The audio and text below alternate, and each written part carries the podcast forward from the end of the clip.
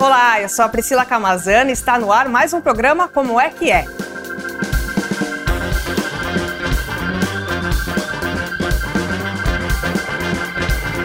Hoje nós vamos falar sobre judiciário, mais especificamente sobre representatividade no judiciário, trazer dados sobre mulheres e negros no judiciário e discutir um pouquinho da contribuição, a participação dessas pessoas, a importância de ter pluralidade no judiciário. E a convidada de hoje é a Jéssica Brandino, repórter da Folha. Seja bem-vinda, Jéssica. Muito obrigada, Pri. Obrigada a vocês pelo convite. Fico muito feliz em estar aqui falando sobre esse tema tão importante. Jéssica, queria falar um pouquinho sobre é, a presença de mulheres no, no, sistema judiciário, né? Queria que você falasse como que anda a representatividade de mulheres no sistema.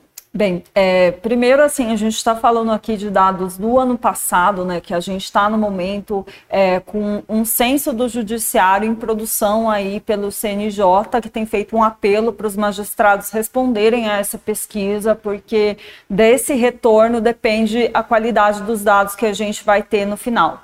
E pelos últimos números que a gente tem, que são do ano passado, né, pelo relatório do Justiça em Números, que é feito pelo Conselho, a gente tem aí uma representação né, de 38% de mulheres dentro dos magistrados, de uma forma geral, aí que está em torno de 18 mil magistrados do país, só que essa, essa representação ela é diferente na primeira instância e na segunda instância. Quando você está olhando ali os juízes de primeiro grau, né, é, você tem uma, uma representatividade em torno de 40%. Quando você vai já é, para a escala né, da segunda instância, isso cai para 25%.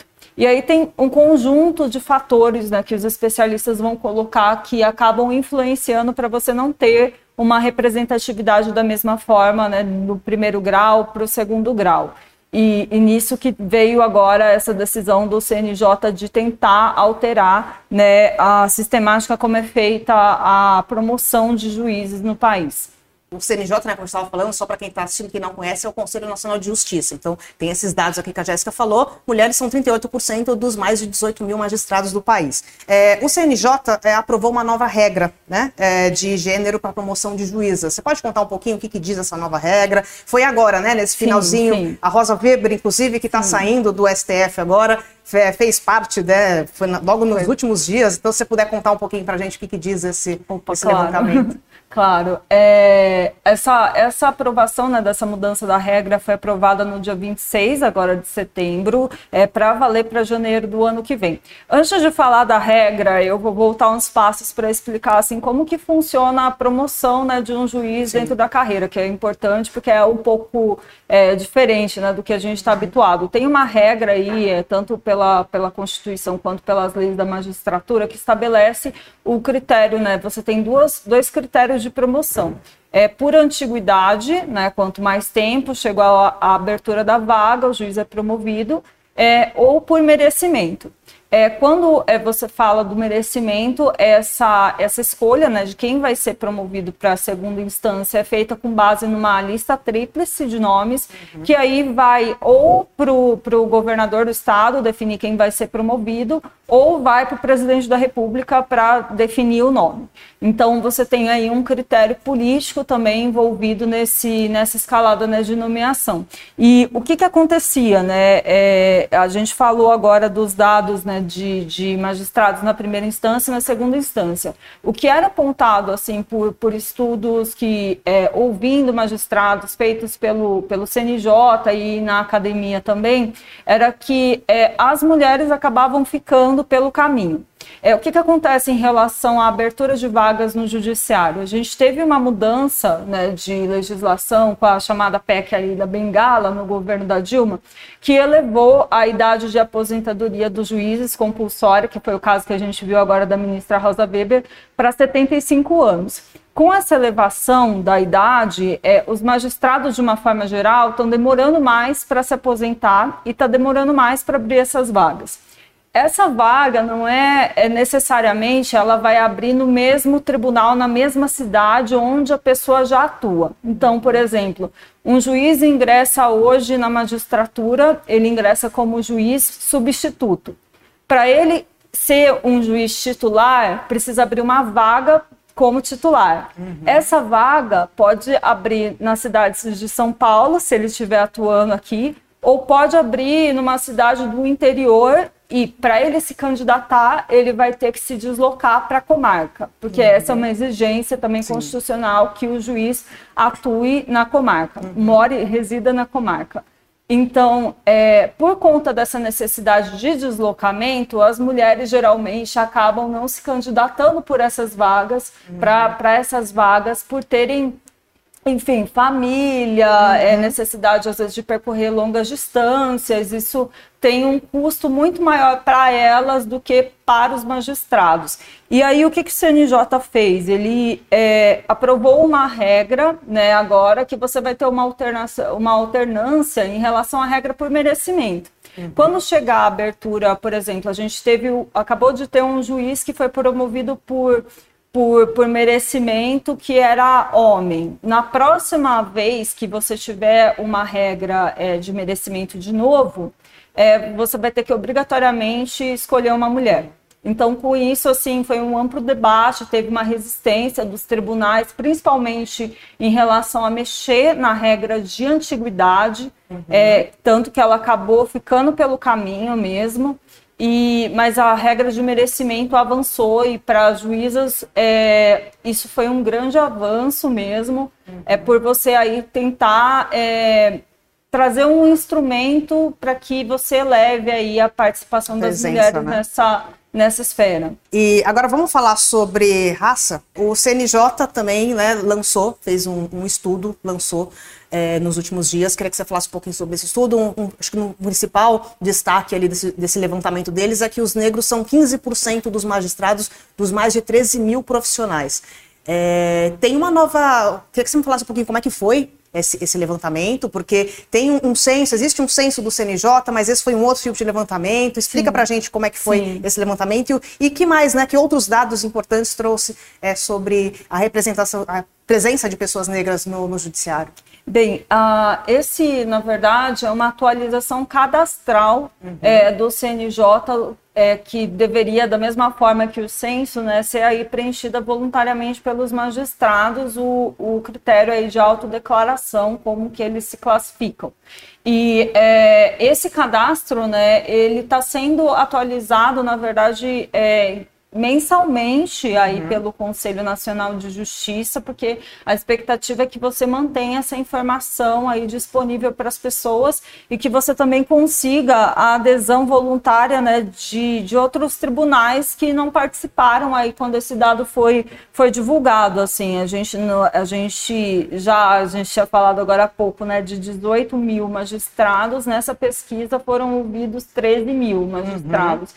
E é, um dado que chama uma atenção aí que foi destacado né, pela juíza Karen Luiz de Souza, né, que é auxiliar da presidência do CNJ, ela fala assim que chama atenção, por exemplo, a questão do cumprimento das cotas, que você ainda vê um baixo número de juízes ingressando por meio dessa política, apesar do conselho fazer um esforço nesse sentido. Uhum. E que você tem que olhar, assim, isso mostra também que é, a gente falou do critério da promoção para segundo grau, mas para você ampliar ali a, a pluralidade né, dentro dos tribunais, você tem que fazer um esforço muito mais amplo. Assim, você tem que olhar desde a formação né, na academia até a forma de é, que, da composição das bancas né, de, uhum. de concursos para magistrados, até a forma e como que é, vai ser a vivência deles dos dentro dos tribunais. Então não é só você pensar que pelo fato de o juiz negro ingressar na magistratura que a questão está resolvida. Tem uhum. vários outros elementos aí que você precisa estar tá trabalhando e esse é um aspecto que os especialistas trazem uhum. é para que você realmente consiga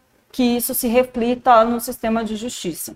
Certo. E Jéssica, a gente trouxe aqui dados sobre presença de mulheres, presença de pessoas negras, é, e você, né, nós duas, né, temos feito muitas matérias sobre isso nos últimos dias, a gente tem ouvido muitos especialistas falando, é, a gente trouxe esses dados, mas eu queria que você falasse o que, que os especialistas têm, têm dito, né, falado sobre a importância de se ter, é, por que, que é tão importante a gente pensar na presença de mais mulheres no, no judiciário, de mais pessoas negras, o que, que eles disseram? É, um, um, aspecto que geralmente se questiona é o que, que isso muda em termos de é, decisórios, ou o que, que isso muda em termos de é, competência né, de quem está julgando. É um questionamento que às vezes chega, ah, mas o importante é a pessoa ser qualificada. É, em nenhum momento se fala que está deixando de lado o aspecto da qualificação dessas pessoas. A questão que é, os especialistas que trabalham com é, estudos de judiciário trazem é que quando você está olhando para a composição dos tribunais hoje, o que você vê é um cenário de desigualdade. A gente tem um país em que a maior parte da população é mulher, a maior parte da população é negra, só que essas pessoas não estão na cúpula do judiciário. Se você, a gente tem falado muito em relação ao STF, né, o Supremo Tribunal Federal, agora com uma vaga aberta com a aposentadoria da ministra Rosa Weber. É, mas, é, se você olhar para outras cortes, você também não tem essa representatividade. E isso é, não é só uma questão da pessoa negra não se ver no, no judiciário. Essa é uma questão de como que o judiciário vai decidir questões que impactam para as pessoas negras principalmente, mas não só para elas, porque um aspecto também que se traz quando a gente está discutindo é, representatividade, inclusão, é que quando é, você tem um aumento né, de, da participação, da pluralidade, você melhora é, a composição da justiça para a sociedade como um todo. Então, uhum. é uma questão assim é, de, de você trazer mais legitimidade para o tribunal, esse é um outro aspecto que, que os pesquisadores também trazem. Você está falando ali de um judiciário em que a população consegue se ver reconhecida naqueles julgadores e não identificá-los como pertencentes a uma classe apenas. E uma crítica também que as especialistas fazem dentro desse, desse meio é que olhar apenas o componente de, de gênero e raça não é o definidor da decisão das, das pessoas e também, e também nem deve ser né? Porque você tem aí vários fatores que vão cruzar a experiência do, do ser humano e que vão influenciar na forma como eles decidem. Só que uma matéria, inclusive, aí que a gente fez, né, junto aí com a nossa colega Ana Gabriela, hoje publicada na Folha, é, fala, assim, traz aí inclusive estudos é, recentes, estudos internacionais também, mostrando alguns exemplos é, que foram é, analisados nos Estados Unidos, no Brasil, onde você tem essa marcação de gênero e raça ficando evidente, seja na, nas interrupções que as ministras sofrem no Supremo, é, seja na questão de como as juízas é, trabalhistas decidiram mais lá fora, mais a favor quando de mulheres quando tinham questões relativas, por exemplo, à desigualdade, é, a, a, questões é, de, de violência sexual, enfim. Então, você tem ali alguns exemplos empíricos né, dessa atuação é, de magistrados pelo país. E, e, é esse um aspecto que os especialistas que trabalham com esse tema é, sempre destacam quando a gente conversa a respeito disso. Você está falando de pluralidade de vozes, diversidade uhum. de ideias, e não tem como você pressupor que uma pessoa que não traz essa vivência com ela, ela vai decidir da mesma forma. Certo. É, inclusive nessa nossa matéria, aproveitar aqui e falar, né, a gente traz ali estudos, é, dados, estudos internacionais também, falando sobre é, a importância, né, o, como que as, como elas são decididas, né? Uma pessoa, uma mulher, uma pessoa negra, o que, que ela pode ajudar ali no momentos de decisões. Tem um material importante aí publicado hoje na Folha. Tem uma matéria super é, completa ali. A gente ouviu bastante gente, muitas, muitas pesquisas tem ali Sim. destrinchando ali Sim. a importância. Inclusive o Joaquim Barbosa, né? Ele é citado como um exemplo ali uhum. o, é, de, de um ministro negro dentro do Supremo que conseguiu ali convencer seus pares, né? Durante o julgamento das Sim. cotas raciais de que esse era uma questão relevante, era uma questão constitucional e, e aí mudar votos, inclusive de magistrados, pelo fato dele estar ali presente na corte. Certo. Chegou aqui um comentário é, no YouTube do Alan Carlos. Ele diz assim: sou a favor de mais representatividade no judiciário, de mulheres, negros, etc. Nossa sociedade é assim. Que pena que o STF vai perder a Rosa Weber. É, a gente aguarda, né? Ela saiu agora, recente, o STF tem a vaga dela é aberta. Daqui a pouco a gente vai falar sobre o STF, mas é isso, a gente agora, agora aguarda o presidente Lula indicar a nova pessoa ali que vai ocupar a vaga dela e tá, estão ali na expectativa se vai ser uma outra, vai ser uma mulher, se vai ser uma pessoa negra ou se vai ser um outro homem. A gente ainda está aguardando é, isso, é, esperando. A... E o presidente Lula disse que não tem pressa para indicar, né? É, então, ele gente... não tem pressa, também deu uma sinalização assim de que o critério gênero e cor não uhum. vai ser esse o critério. Ele está olhando para outros elementos aí para pensar nessa pessoa meio que deixou no ar, né? Pode ser, mas pode não ser. Enfim, e, e nesse meio tempo aí os movimentos estão acontecendo, né? Tentando uhum. colocar essa discussão na pauta, porque hoje os nomes mais cotados que a gente vê para essa vaga são homens. Certo. Daqui a pouquinho a gente fala um pouquinho, vai falar um pouco mais de STF, mas eu queria, Jessa, você me falasse é, a gente falou dessa nova regra aprovada pelo CNJ, é uma iniciativa ali para aumentar a presença de, de, mulheres no sistema judiciário. Mas você pode contar um pouquinho quais são outras iniciativas que tenham surgido durante a sua apuração aí, que você tenha feito matéria sobre? Sim, é, na verdade a gente tem um conjunto aí de ações, se a gente for falar por essa, essa questão de trabalho do judiciário para tentar mudar um pouco a estrutura do sistema, você vai ter que voltar ali alguns anos para a gestão da Carmen Lúcia, quando já se começou a discutir é, essa, essa questão da falta de mulheres no, nos espaços do judiciário e esse trabalho vem sendo feito aí ao longo dos anos. Você teve avanço ali de, de mudar, por exemplo, uma sistemática muito criticada nas pesquisas acadêmicas, que era a forma como é, aconteciam as entrevistas né, do, dos concursos. Eram entrevistas a portas fechadas, em que muitas juízas relatavam que eram questionadas é, sobre a vida íntima, pessoal delas, o que, que elas iam fazer com os filhos, o que, que elas iriam fazer com os esposos, caso elas fossem removidas para uma comarca distante, como ficaria a vida da família. Então, é, questões como essa foram levadas, debatidas dentro do CNJ, e isso é hoje uma prática que, que é proibida né, dentro da, das uhum. regras do CNJ. E, ao mesmo tempo, aí você tem também avanços né, do debate da equidade, né, da questão racial, é, é, se tornando cada vez mais presentes né, dentro da pauta do, CN, do, do CNJ, do Judiciário de uma forma geral. É, você teve é, agora nessa né, esses dados que eu citei né, do, do estudo do Conselho, eles foram divulgados durante o segundo seminário né, em relação a questões raciais que foi promovido uhum. né, em Brasília e é, essa é uma agenda, na verdade, né, que tem sido feita a partir de um pacto nacional por equidade racial que foi firmado no ano passado.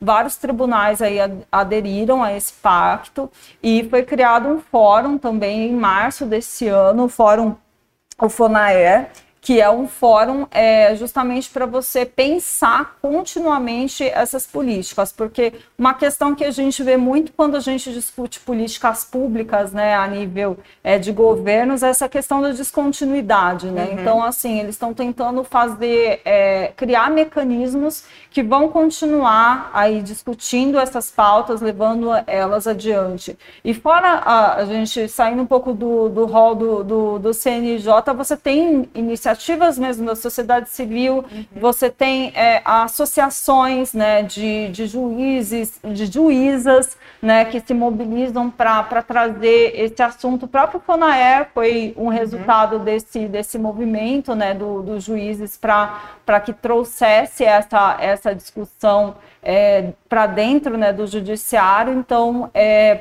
posso dizer que o cenário está aí efervescente, você uhum. tem várias iniciativas assim muito bem-vindas para tentar é, tornar a justiça mais representativa. Sim, sim, grupos de trabalhos, né? Tem, tem muitas iniciativas aí Vamos falar agora de STF, para a gente falar um pouquinho da composição do, do STF. Por que, que a gente fala do STF? Né? Que é a, é a instância né, maior ali do, do judiciário.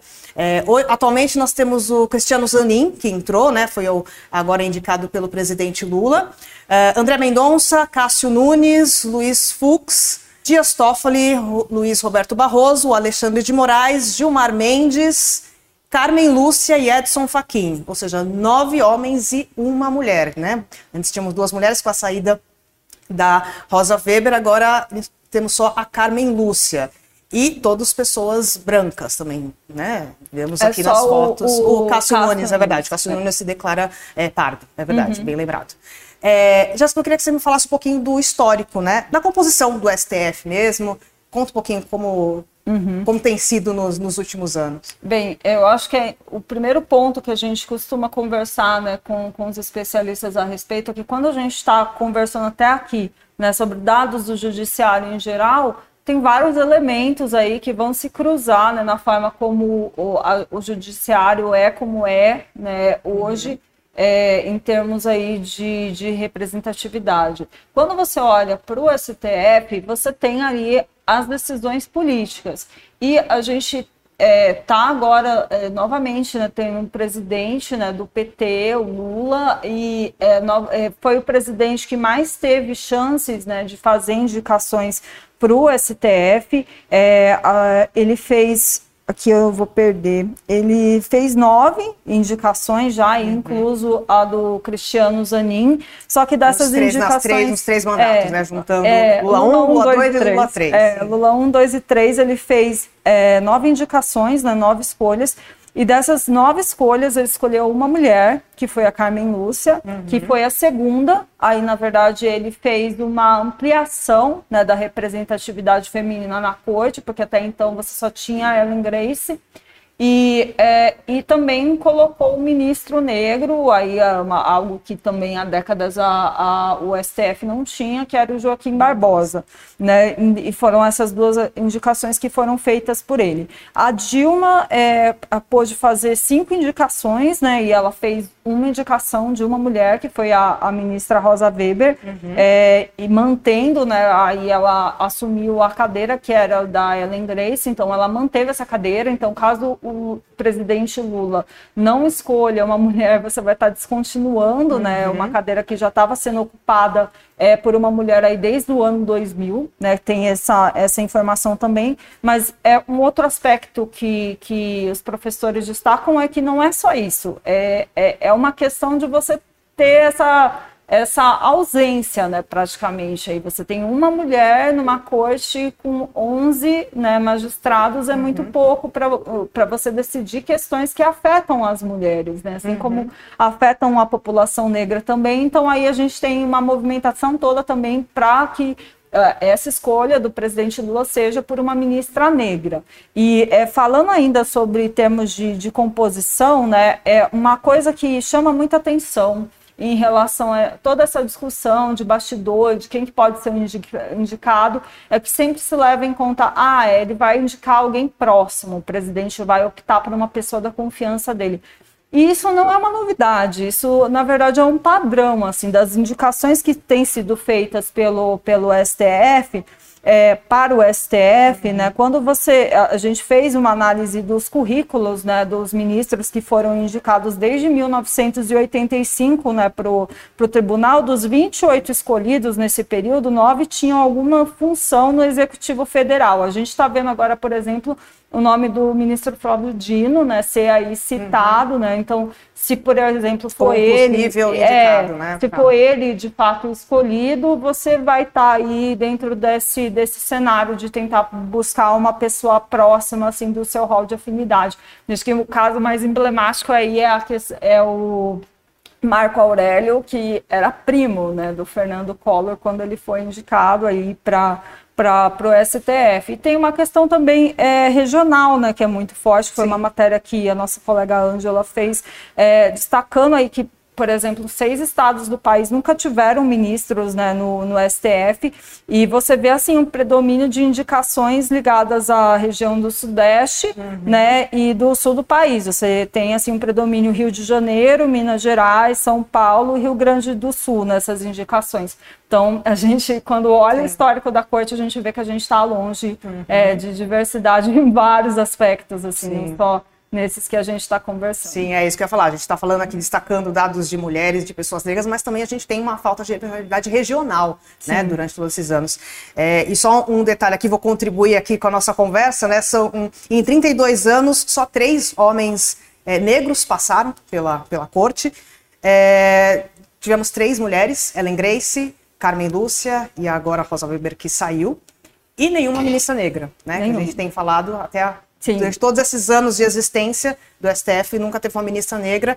É, e tem entidades fazendo campanhas, já, não, não é de hoje, já vem desde o ano passado, né? Muitos movimentos sociais fazendo campanha por uma ministra para a indicação de uma mulher negra para o STF. Queria que você falasse um pouquinho, né? Teve até uma campanha na Times Square, né? Sim, Como, sim. se puder falar, você fez essa matéria, Sim, puder sim. falar sobre essas campanhas e o que, que essas entidades dizem, qual é a importância de se ter a indicação de uma mulher negra ali. Sim, é, na verdade, esse é um pleito né, do movimento negro é, de muito tempo, né, não é de agora que, que eles estão pedindo para que é, você coloque a representatividade também nas escolhas né, para essas cortes superiores que vão de fato aí decidir a vida dessas pessoas. Então, é, não adianta você, é uma, uma, uma questão que vários colocam, e foi uma crítica que foi feita depois da declaração do presidente Lula de que o, a cor e o gênero não seriam elementos, assim, critérios essenciais nessa escolha, foi de que é, o presidente levou essas pessoas para subir a rampa quando ele tomou posse. Então, é, as pessoas agora voltam para o presidente com essa questão. Bem, e aquela imagem? E aí, é, Uhum. como que fica? E esse é um questionamento, na verdade, assim, é, você tem de tempos o, o movimento negro já se articulando em relação não só ao STF, mas também a outras cúpulas né, do, do judiciário. A gente teve uma indicação inédita aí pelo Lula de uma ministra negra substituta para o TSE, Sim. apesar da gente ter tido duas vagas que antecederam, que foram preenchidas é, por, por homens é, indicados ali pelo, pelo ministro Alexandre de Moraes, né? Foi o, o- a proximidade é, com, com os novos ministros, mas é, quando você fala sobre essa questão de ter uma ministra negra né, dentro do, do STF, o que essa campanha né, que foi para Times Square mostra assim, é uma menininha negra que olha ali várias referências né, profissionais, mas quando ela olha para o STF, ela não se vê. É, né, quem que foi a ministra negra do STF? Não tem essa referência profissional. É, só que um, um aspecto que o, o- o próprio movimento que está fazendo essa campanha, né, que é ministra é, preta no STF, enfim, é, você, você tem assim, é, você tem uma discussão que vai muito além disso, né? Você tem uma discussão é, da qualidade da, ju- da justiça hoje no Brasil, assim, a- você está discutindo questão de é, descriminalização do aborto, você está discutindo questão de, de drogas, é, você está discutindo, debatendo, julgando ah, se é válido ou não abordagem policial para uma pessoa, abordá-la por conta da cor da pele. São questões assim que afetam é, massivamente as pessoas negras. Então, você não ter uma pessoa ali é como você aí é um aspecto que, que, que sempre se traz, é como se você falasse para ela que na hora de decidir ela não, não importa para essa discussão. E esse é um aspecto que, que todos colocam, isso você agregar é um olhar, porque a ideia de você ter aí cortes colegiadas é você agregar diferentes olhares da realidade para que esses olhares se juntem num debate e você tenha uma decisão aí de fato representativa. Quando você tem olhares que convergem e saem todos do mesmo lugar, é, você não tem, você perde isso. Então é esse o movimento né, que tem se feito é, no processo de convencimento, de tentativa de diálogo e sempre destacando. Essa é uma decisão do presidente Lula. Então, assim, é, por mais que seja feito esse diálogo, ele sempre é feito de uma maneira assim, é, tentando manter essa porta aberta e pensando também não só no, no Supremo, mas em outras, em outras cortes, que essa é uma questão que precisa ser pautada, precisa ser levada adiante. Certo. E, Jéssica, vamos mudar um pouquinho de assunto aqui. É, tem uma série na Folha, Mulheres no Direito, né? Nós fizemos matéria para a série. Eu queria que você contasse um pouquinho para quem está nos assistindo o que, que é essa série, é, quem foram as, as, as mulheres perfiladas nessa série. Explica para gente como, como Bem, funcionou. é, essa, a ideia dessa série, na verdade, ela veio né, justamente dessa discussão né, de como que você não vê mulheres né, na cúpula do judiciário ali, é, você não vê essa representatividade, que a gente tem ali vários exemplos de mulheres que chegaram nesse espaço, a gente inclusive assim fez matéria né, já a respeito disso, dessas questões é, lá em março, né, falando sobre a vivência de juízas negras, e eu lembro de um comentário né, de um leitor falando assim, nossa, não sabia que a, a presidenta do tribunal do, é, do Rio Grande do Sul era uma mulher negra, então isso é é, a gente acaba não falando, né, não trazendo também esses exemplos. E a série ela vai trazer perfis né, de mulheres, a gente está falando aqui até o momento só de judiciário, mas a série ela ultrapassa assim é, uhum. mulheres no direito, né? Então para você falar é, de, de, mulheres de diferentes é, áreas, né, de diferentes carreiras, a gente começa ali na PGR, depois a gente vai é, para o judiciário, né, na Justiça Federal, a gente vai para a academia, né, traz, é, traz representantes na, da USP, a gente fala também é, do exemplo da única ministra né, da, da Justiça Militar aí, que a gente Sim. tem né, na, na cúpula da a Justiça Maria Elizabeth Militar. Rocha. Exato, e eu, eu vejo assim, em várias histórias, elas se entrelaçam, óbvio que a vivência de cada uma é muito particular, mas tem aquele aspecto né, de ser mulher. É, o, o, elas relatam né, situações de machismo, de desconfiança aí ao longo da carreira, mas elas têm todo um legado assim que a gente estava falando ali inicialmente né, dos dados, né, o que dizem os dados. Acho que a leitura desses perfis, né, da trajetória dessas mulheres, também mostra assim a diferença que elas conseguiram fazer é, nos espaços que elas ocuparam até hoje. Inclusive uma delas que foi um perfil que a gente fez juntas, né, da, da, da juíza Adriana Cruz, uhum. né, que é um nome aí que está sendo colocado também aí como uma possibilidade para o STF, ela é hoje a secretária né, do, C, do, do CNJ e, e, é uma pessoa assim extremamente comprometida né, com essa discussão. Então a gente pode ficar aí de olho no CNJ que com certeza a gente vai ver várias ações sendo feitas também agora na gestão do, do ministro Luiz Roberto Barroso em uhum. relação a essa discussão. Certo, e as séries estão todas publicadas no site da Folha, quem estiver assistindo pode conferir, tem lá o, o perfil é, das todas essas é, mulheres que nós fomos atrás, ouvir as histórias dela e contar um pouquinho ali para o leitor da Folha quem, quem elas são. E Jéssica, vou para minha última pergunta. Eu queria que você falasse um pouquinho sobre a newsletter Folha Jus né, que você aí comanda, ajuda. aí sobre, e tem uma novidade também que estreou na semana passada. Nós duas aqui estamos, a gente está aprontando na newsletter, queria que você contasse também. Não, sim, sim, claro. Então, eu cuido é dentro da Folha, né, desse projeto, né, que é o Folha Jus, ele agrega aí para o leitor da Folha, né, todo o conteúdo jurídico que é publicado por diferentes editorias, né, do jornal, para que o leitor consiga localizar essa cobertura com mais facilidade.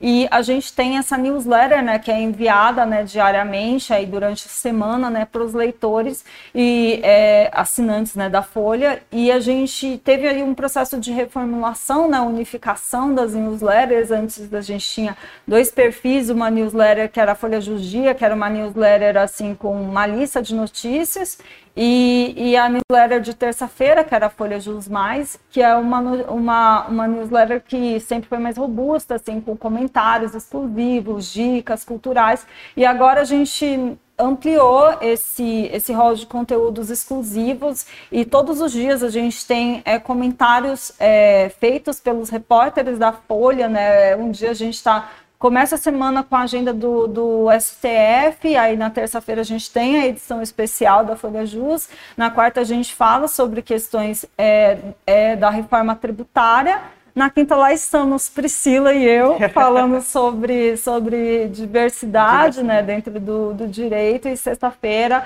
a Cristiana Gersina falando sobre questões da Previdência, precatórios, que é um tema que interessa bastante o judiciário também. Uhum. Acho que é um espaço bem legal que a gente está aí no esforço, né, Pri, uhum. de trazer aí discussões que estão pipocando né, dentro da, da esfera do judiciário. Eu espero que, que os leitores também nos ajudem ajudem aí enviando suas sugestões, comentários. Acho que fica um espaço aberto também para a gente ir é, continuando, né, em novas uhum. pautas aí, novas perspectivas. Legal. Então, quem tiver interesse em continuar acompanhando a cobertura do Judiciário da Folha, assinem a newsletter Folha Jus, no site Isso. da Folha, para receber todo dia no seu e-mail ali as informações, toda a cobertura do Judiciário.